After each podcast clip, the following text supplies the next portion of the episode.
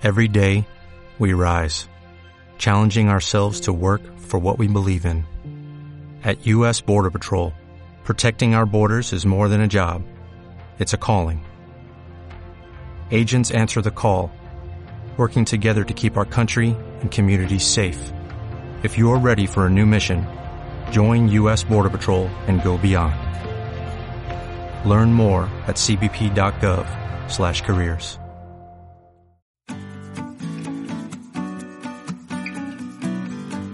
podcast del alumno. Estrategias para el aprendizaje en el siglo XXI. Un espacio de Adams Formación.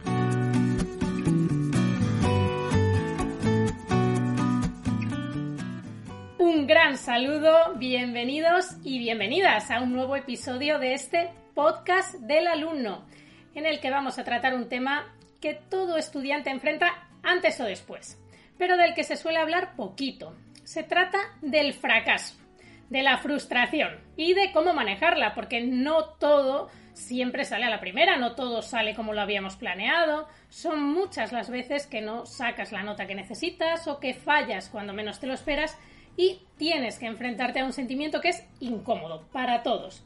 Un sentimiento que, en cambio, cuando lo manejamos con inteligencia, nos lleva a aprender y a superarnos y a triunfar. Pero, ¿cómo se hace? ¿Cómo se maneja bien este sentimiento? Bueno, pues para averiguarlo y para trabajar en ello tenemos con nosotros hoy a Pere Tufet. Él es coach por el Instituto Europeo de Coaching, diplomado en dirección de empresas, ha trabajado también de profesor universitario, actualmente trabaja como cazatalentos especializado en ciberseguridad y blockchain y ha dado muchas conferencias sobre este asunto, también sobre otros y algunas charlas TED también. Así que es un lujo tenerle hoy por aquí en el podcast. Bienvenido, Pere. estamos encantados de tenerte por aquí. Muchas gracias, muchas gracias, Elena. El placer es mío. Eh, con ganas de compartir eh, valor a, a, las personas que nos escuchan. Genial. Bueno, pues empezamos entonces por, por esa palabra que no nos gusta tanto, ¿no? Que es fallar, fracasar. Pero que es muy común. Es casi un tabú, ¿no? A veces parece que la gente no quiere decir fracasé. En esto, esto no lo logré. Claro, fíjate que tal como lo planteas, una palabra que no nos gusta tanto, ¿no? Ya, efectivamente, si ya partimos de la base de que no nos gusta la palabra, ¿no? No nos gusta el concepto, porque tenemos ahí algunas creencias del pasado, por nuestra historia, eh, que están vinculadas con eso, ¿no? Tal vez hemos vivido, pues, una época hace un tiempo en el que el éxito era eh, la persona exitosa, ¿eh? el, el, tiburón de Wall Street, esa persona arrolladora que lo sabe todo, que, no se equivoca, eh, que tira para adelante, que todo lo hace bien y que no se le conocen fallos, ¿no? Bueno, eso ya pasó a la historia, ¿no? Hoy en día el, liderazgo en las empresas se valora de una forma muy distinta. Un líder es aquel capaz, incluso que, eh, que es capaz de, de reconocerse vulnerable, aquel que no lo sabe todo, y eso es una forma de conexión, eh, si tú tienes un equipo, por ejemplo, mucho más cercana, mucho más impactante, mucho más real que no pretender ser una persona eh, infalible, ¿no? Entonces, no ha existido ni existirá persona que no se haya equivocado y que tenga una vida perfecta. O sea que eso hay que, hay que entenderlo, hay que aceptarlo, hay que observarlo también. Eh, es decir, que el, error eh, forma parte del ser humano y siempre lo será. Es precisamente gracias a eso lo que nos permite evolucionar, ¿no? Porque si pretendiéramos solo hacer aquellas cosas que hiciéramos bien a la primera, pues eh, no estaríamos ni caminando hoy en día, ¿no? Y creo que caminar, por ejemplo, es un buen ejemplo de cómo, eh, pues, mm, a aprender a base de prueba y error, prueba y error, eh, pues poco a poco si no hay que exigirse tanto. El problema es que nos exigimos demasiado. Simplemente no hay que eh, hacer las cosas eh, perfectas eh, ya, simplemente hay que tener la intención de ir mejorando, nada más. De todas maneras, hablas de mostrar la vulnerabilidad y, y, no es tan fácil encontrar eso, mucho menos en el mundo de las empresas, que las personas muestren esa vulnerabilidad y se, se muestren más humanas. Al final, lo que todos somos es una actitud valiente. Sí, pero efectivamente, eh, la valentía en ese aspecto es un aspecto que las empresas están eh, considerando y valorando. Y no solo las empresas, sino eh, una relación de pareja, una amistad que sea valiente para decir y poner sobre la mesa algo que puede ser incómodo o mostrar una debilidad propia, eh, eso fortalece la relación, ya sea de pareja, amistad, profesional o sentimental. Una relación eh, entre dos personas que se atrevan a mostrarse como son, sin necesidad de ser perfectos, eso crea una conexión mayor, ¿no? Hay una tendencia que dice eh, emociones expresadas, emociones liberadas. Las empresas eh, eh, demandan ¿no? una, una, valentía en el sentido de atreverse a probar cosas. ¿no? Hay empresas que tradicionalmente, por el tipo de liderazgo y de personas que las han dirigido, no han fomentado el, la innovación y otras que sí lo han fomentado. Es fácil adivinar en cuáles se ha permitido más equivocarse, ¿no? En aquellas en las que están innovando constantemente, porque es inevitable que para innovar tengas que eh, estar haciendo pruebas, estar probando cosas, estar siendo valiente para hacer cosas distintas. Y ahí es donde surge la innovación y donde surge eh, la creatividad. Si tú le permites a alguien ser creativo sin tener el yugo de decir, uy, que si me equivoco me van a decir algo, ¿no? Has hablado además de la palabra frustración, ¿no? Eh, la frustración es un sentimiento que no siempre reconocemos tan fácilmente. ¿Cómo podemos aprender a manejarlo? Ya, ya hemos visto que la valentía es un poco la técnica, pero ¿y si no lo reconocemos inicialmente? Porque puede pasar. Puede pasar que no reconozcamos, efectivamente, porque en cualquier proceso de evolución eh, podríamos decir que hay tres fases. Y la primera es tomar conciencia, es decir, ser conscientes de que hay algo que no estoy donde yo quisiera, que hay algo que no sé, que hay algo que estoy haciendo mal incluso o que me está causando problemas. Pero ser consciente y asumir la responsabilidad de que en ti hay cosas que tú puedes hacer para mejorar eso.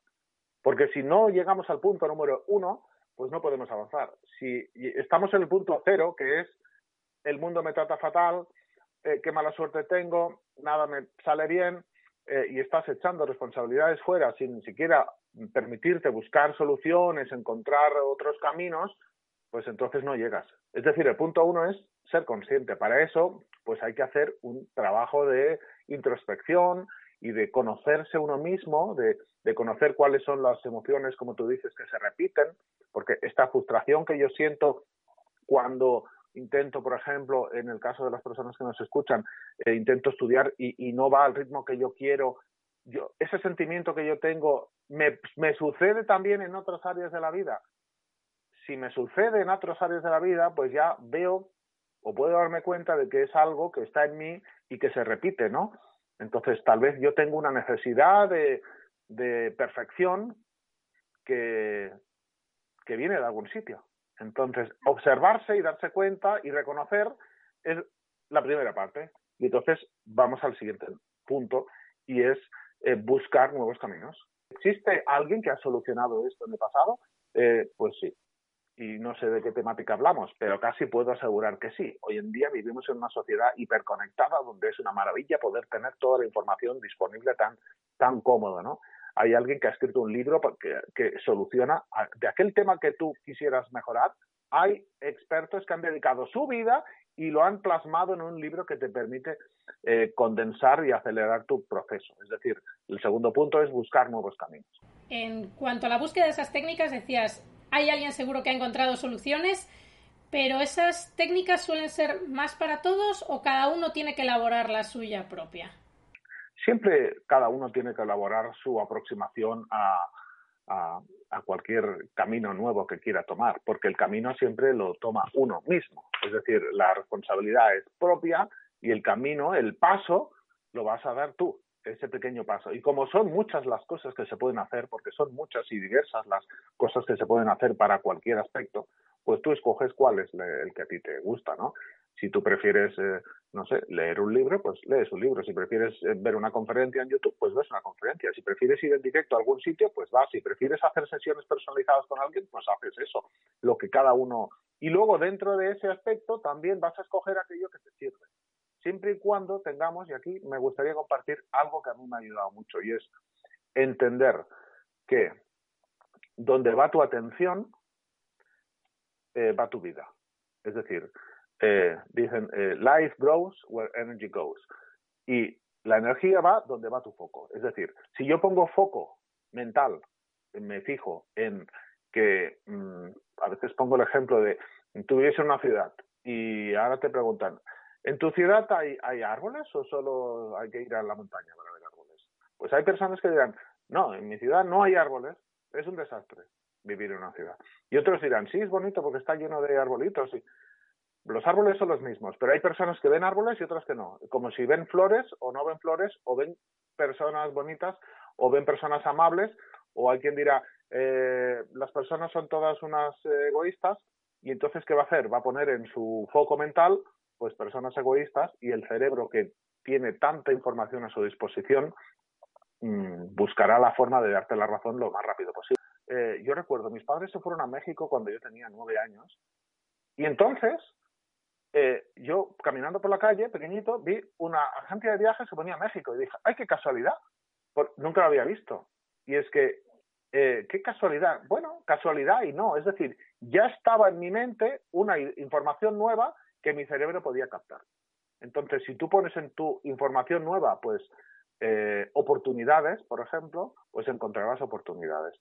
Eso tiene un sentido, se llama el sistema reticular activo. Es decir, el cerebro nos eh, procesa muchísima información, pero nos da para que nosotros procesemos unas pocas, que son aquellas que conocemos previamente, aquellas que, eh, que con las que estamos de acuerdo, etcétera. Y esos son un rango muy reducido. Si tú crees que, por ejemplo, es muy difícil eh, mm, encontrar trabajo, entonces no vas a tu creatividad, tu energía no está a, disposición de, eso. No vas a crear las oportunidades, no vas a tener las conversaciones, etcétera. Hay que fijarse en los datos que nos interesan para nuestro objetivo, al final. Es decir, escoger sabiamente esos datos, ¿no? En los que nos fijamos, donde ponemos la atención. Eh, ¿Y cómo, cómo, dónde ponemos la atención? Es eh, el inicio de nuestra experiencia de vida, porque a eso le estamos dando energía. Pero eso sería el relato que nosotros nos contamos a nosotros mismos o cómo miramos el mundo. Pero cómo influye o cómo de importante es el entorno, la gente que queremos, la gente que nos rodea y que también influye en cómo lo vemos, ¿no? Claro. El entorno, sobre todo el entorno que nos ha influido en el pasado, porque si ya tenemos una cierta edad, ya venimos con unas creencias, con unas ideas, creencias podríamos llamar todo aquello que tú crees, ¿no? Todo aquello que tú crees es una creencia pero es una fantasía mental, porque si tú hubieras nacido en otro sitio, en otro país, en otra familia, con otra cultura, pues tendrías unas creencias distintas de todo, ¿no? Entonces, las creencias se forjan de pequeñitos y todo este entorno cultural, social, familiar, religioso, todo, todo esto compacta en, en unas creencias que tenemos y es el entorno el que efectivamente nos ha marcado no tanto el actual, sino el pasado. Por eso a veces es bueno ese ejercicio de introspección para decir, yo qué creencias tengo y de dónde vienen estas. Porque una vez llegas al punto uno de que tomas conciencia de que, ay, mira, es verdad, yo necesito mucha, eh, necesito valoración constante, o yo llevo muy mal la autoridad, o yo mm, me frustro si no hago las cosas perfectas. ¿Esto de dónde viene? Entonces tú miras tu historia y tal vez dices, ay, mira, esto viene de aquí. Puede que, ay, mira, pero si soy igual que mi padre o soy igual que mi madre o, o, o mi madre o mi padre me decía mucho esto que tiene que ver con lo que yo ahora pienso que es una realidad.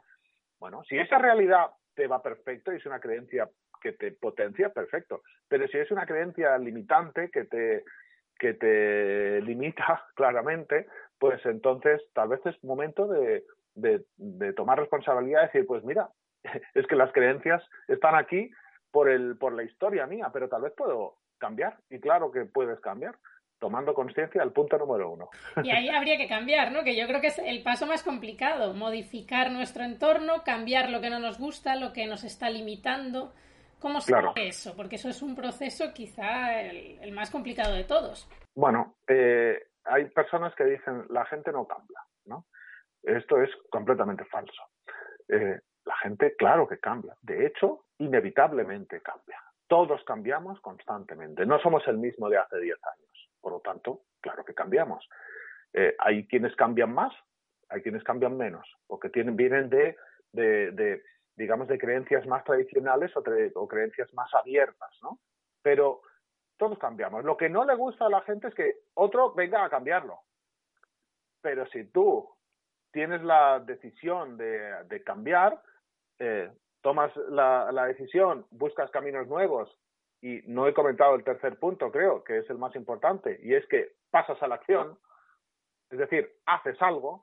Eh, si tú, por ejemplo, te das cuenta que eh, tu entorno no es el adecuado, pues tal vez entonces eh, ha llegado el momento de, de abrirte a entornos nuevos. No vamos a decir dejar el actual, pero simplemente si tú abres el espacio a amistades nuevas, tal vez un trabajo nuevo, tal vez una relación distinta, tal vez, bueno, eh, el entorno desde luego es muy importante, muy importante. Decían, eh, escuchaba el otro día que una botella de agua en el supermercado vale 50 céntimos, eh, una botella de agua en, eh, en un teatro tal vez vale mm, dos euros y en un avión cinco.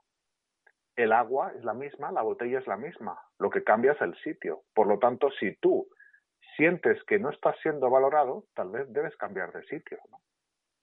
Totalmente.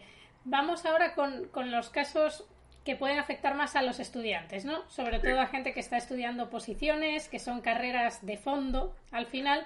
Entonces, estos fracasos sobre todo te iba a preguntar, ¿se pueden acumular? Porque pongamos el caso de un estudiante que se ha presentado un examen, falló, no sacó la nota que quería. Esperó dos años, sigo estudiando, se presentó al siguiente y no llegó de nuevo. ¿Cómo enfrenta ese tercer examen? ¿Cómo enfrentarse a decir he fracasado dos veces, pero voy a continuar? No pasa nada, mantengo el optimismo, mantengo el foco en alto, mantengo la energía en alto ¿Cómo se hace eso? Vamos a ver. Eh, yo, eh, me yo propongo dar un paso atrás. Decíamos, el, fracaso, el, suspender, eh, puede ser bueno, puede ser malo. no, tal vez es una oportunidad para hacer otra cosa, tal vez es una oportunidad para reflexionar, ¿no? Pero en cualquier caso, si yo tengo claro que ese es mi camino y yo quiero continuar, pues aceptar primero, porque esto es una cosa fundamental. Eh, hay que aceptar. no puedes no aceptar la realidad. Hay demasiado sufrimiento en el mundo por no aceptar algo tan obvio como la realidad. Es que yo no quiero que, bueno, si vas a decir algo después de esta frase que es eh, que el mundo sea como es, o que a mí me pase lo que me ha pasado, no, lo que ha pasado, ha pasado. Aceptación, ¿no? Y aprendizaje. Es decir, ¿qué puedo aprender de eso? los, los, los errores, eh, aunque es una frase tan manida, ¿no? Son oportunidades. Digamos que, eh, desde luego, que es que son oportunidades para aprender. Es lo mejor que puedes hacer. Por poner un símil, tienes una relación y de pareja. Esa relación termina y te enfrascas en otra sin haber reflexionado mínimamente de qué he aprendido de esta relación sobre mí, por ejemplo, ¿no? entonces es muy posible que se repitan los fallos. Si tú haces una reflexión de qué puedo aprender de esto que ha pasado, yo suspendo este examen, ¿qué puedo aprender?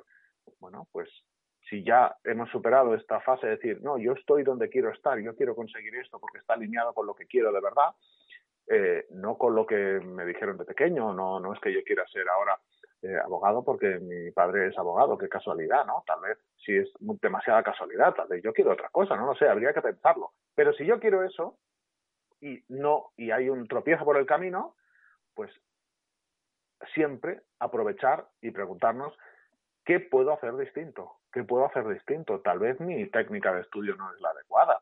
Bueno, hay que tener humildad, obviamente, para el aprendizaje el, la humildad y el aprendizaje son dos cosas que van unidas de la mano. Eh, si tú tienes humildad para observarte a ti mismo y decir, mm, si no he conseguido el resultado, es que en esta fórmula pues hay variables que tenga que cambiar, variables que dependen de mí. No quiero cambiar el mundo exterior. De las que dependen de mí, ¿qué puedo cambiar? Puedo cambiar, tal vez, como decíamos, pues la técnica de estudio, puedo, puedo asesorarme mejor, mm, bueno, es decir, puedo aprender algo de lo que, de, lo que ha pasado, aprender. Sacar ese aprendizaje. que funciona por ensayo-error. O sea, quiero decir, el ensayo-error es una constante en nuestras vidas, los niños lo viven todo el tiempo y lo normalizan, pero cuando se llega a la vida adulta parece que se penaliza, entonces se deja de aprender de los fracasos. Es decir, si yo estoy intentando hacer algo, estoy intentando meter una pelota en una canasta, puedo fracasar 50 veces, pero en cada lanzamiento aprendo mejor a enfocar, aprendo cuánta fuerza tengo que imprimirle a la pelota, cómo tiene que ser el movimiento, etc., hasta que la logro meter. Ese, ese juego que hacen los niños lo dejan de hacer los adultos, es decir, deberíamos tener una mirada más infantil en ese sentido, ¿nos ayudaría? Claro, eh, eh, totalmente. Es decir, los niños nacen sin esos prejuicios eh, que tenemos los, los adultos y, son espontáneos y tienen esa capacidad innata de, mm, de caerse y volver a intentar caminar, ¿no? luego, cuando van creciendo, les vamos metiendo ideas, creencias de esto cuidado, esto no lo digas, cuidado que no se te note aquello, eh, que no piensen que, eres tonto, eh, mm, si te equivocas no, no lo reconozcas. Bueno, cada familia y cada entorno será distinto, pero vamos metiendo ideas y conceptos de los adultos que van eh, coartando la, espontaneidad y la creatividad que tenemos de forma innata. pero si nosotros viéramos la vida más, como tú dices, como un niño que no le pone tanto juicio a lo que ha pasado, sino que simplemente se levanta y vuelve a, eh, vuelve a presentarse, bueno, pues en la historia también podemos hacer algo muy valioso y es aprender de personas que ya han pasado por esto, ¿no? Y si lo decíamos antes, si yo lo que quiero es aprobar unas oposiciones, pues obviamente hay muchísima gente que nos puede dar información muy valiosa eh, que han conseguido gracias a sus errores y sus reflexiones, ¿no? Entonces tú te puedes ahorrar mucha parte de, de sufrimiento, si es que el error te hace sufrir, para, para, mm, para cabalgar en hombros de, de dragones, ¿no? Eh, de leones, o sea, avanzar con información eh, experimentada por terceras personas. Podemos aprender de nuestros errores y podemos hoy en día aprender de los errores de otros, lo cual acelera tu proceso, ¿no? Y como apuntabas antes, la cultura está cambiando un poco en ese sentido, ¿no? Nos abrimos más a mostrar nuestros fracasos y eso en el mundo tecnológico en el que estás tú ahora mismo activo, ¿no? Tú entrevistas a gente que va a entrar al blockchain, a la ciberseguridad, a empresas de, de tecnología. Se valora esa capacidad de aceptar la frustración, de aceptar los fracasos, de aprender de ellos. ¿Se está valorando más que quizá en la cultura laboral de hace 10, 20 años? Hoy en día, eh, si tú ya tienes un mínimo cargo de responsabilidad que va a implicar, por ejemplo, que tú tengas un equipo, ya no solamente tienes que saber unas cuestiones técnicas. Efectivamente, yo estoy en un área muy tecnológica, ¿no? La ciberseguridad, el área de blockchain. Esto es muy tecnológico, pero no es suficiente, porque si tú tienes un equipo, necesitas saber gestionar un equipo. Necesitas gestionar, eh, aceptar los errores de los demás, ¿no? Eh, necesitas crear una conexión y un vínculo y tener esa valentía también para eh, que se valora, de decir, pues eh, no lo sé, no lo sé. Y no tienes que ser un, un trabajador infalible ni siquiera con tu equipo. Es decir, la resistencia a la frustración se valora. Y una de las cosas que se valora muchísimo es la capacidad de ser eh, coachable, de ser, de, de, de, crecer, de querer aprender, de tener curiosidad por seguir aprendiendo, de no pensar que tú ya sabes eh, eh, lo que tienes que saber, sino que estás abierto a seguir aprendiendo constantemente. Y si estás en un área como estas mías tan tecnológicas, que están en constante evolución, esto es una obligación, el ser una persona abierta a aprender y a cuestionarse completamente, eh, constantemente su, sus ideas, sus conocimientos, sus, sus límites, ¿no? Eso es la, de las cosas que más se valora, la curiosidad. Y entran dentro ¿no? Eh, de lo que se llama hoy las soft skills. Sí, absolutamente, claro. Todo esto son soft skills, o sea, habilidades que, que, necesita una persona y, se valoran. Sí es verdad que en, en estas áreas tan tecnológicas en las que yo estoy, se puede decir que no hay paro. Entonces, no hay tanto margen de selección. ¿eh? Pero a la mínima que hay eh, dos candidatos, eh, se va a valorar no solamente la parte técnica, sino también la parte humana, la parte eh, de, de, autoconocimiento, de reflexión, de curiosidad y de, de, liderazgo en el sentido de moderno, no el sentido antiguo, no de, no de qué bien sabes manejar el látigo, ¿no? Sí. Te iba a preguntar ahora por otra de las áreas en las que tú has trabajado, en las que eres un maestro, que es la magia. Y la magia, ¿qué nos puede enseñar a la hora de, enfrentar fracasos, a la hora de enfrentar la frustración, a la hora de mejorar nuestra resiliencia? ¿no? La magia eh, ha sido una afición ¿no? para mí. Eh, ha sido una de mis mayores aficiones y me ha enseñado oh, pues algo maravilloso. Me ha enseñado que eh, literalmente no existe nada imposible, sino que todavía no hemos encontrado el camino.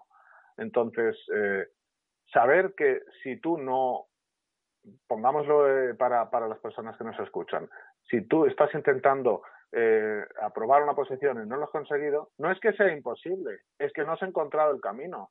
Porque en la magia vamos al revés. Primero pensamos qué necesitamos y luego buscamos un camino, porque siempre hay un camino. Existe un camino para, fíjate, los, los, los, trucos de magia son increíbles, son imposibles.